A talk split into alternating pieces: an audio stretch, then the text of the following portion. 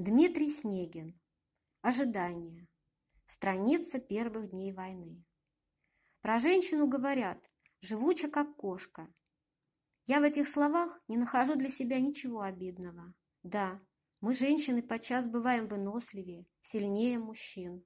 Например, в несчастье или в ожидании. Поймите правильно, есть ожидание и ожиданница – Мое ожидание живет во мне, когда я работаю, смеюсь, плачу, болею, но действую.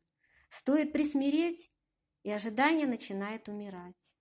Деятельность питает его. В свою очередь, ожидание двигает мою деятельность. В тот год в Испании началась война. Володя ушел добровольцем.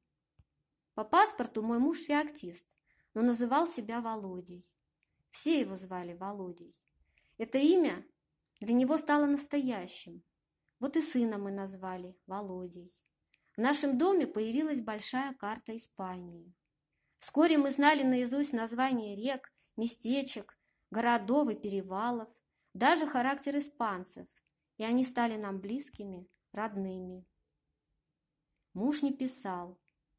Нельзя было. Я ждала и гордилась Володей, потому что знала, какой духовной вершины достигли наши люди. Ожидание не обмануло меня.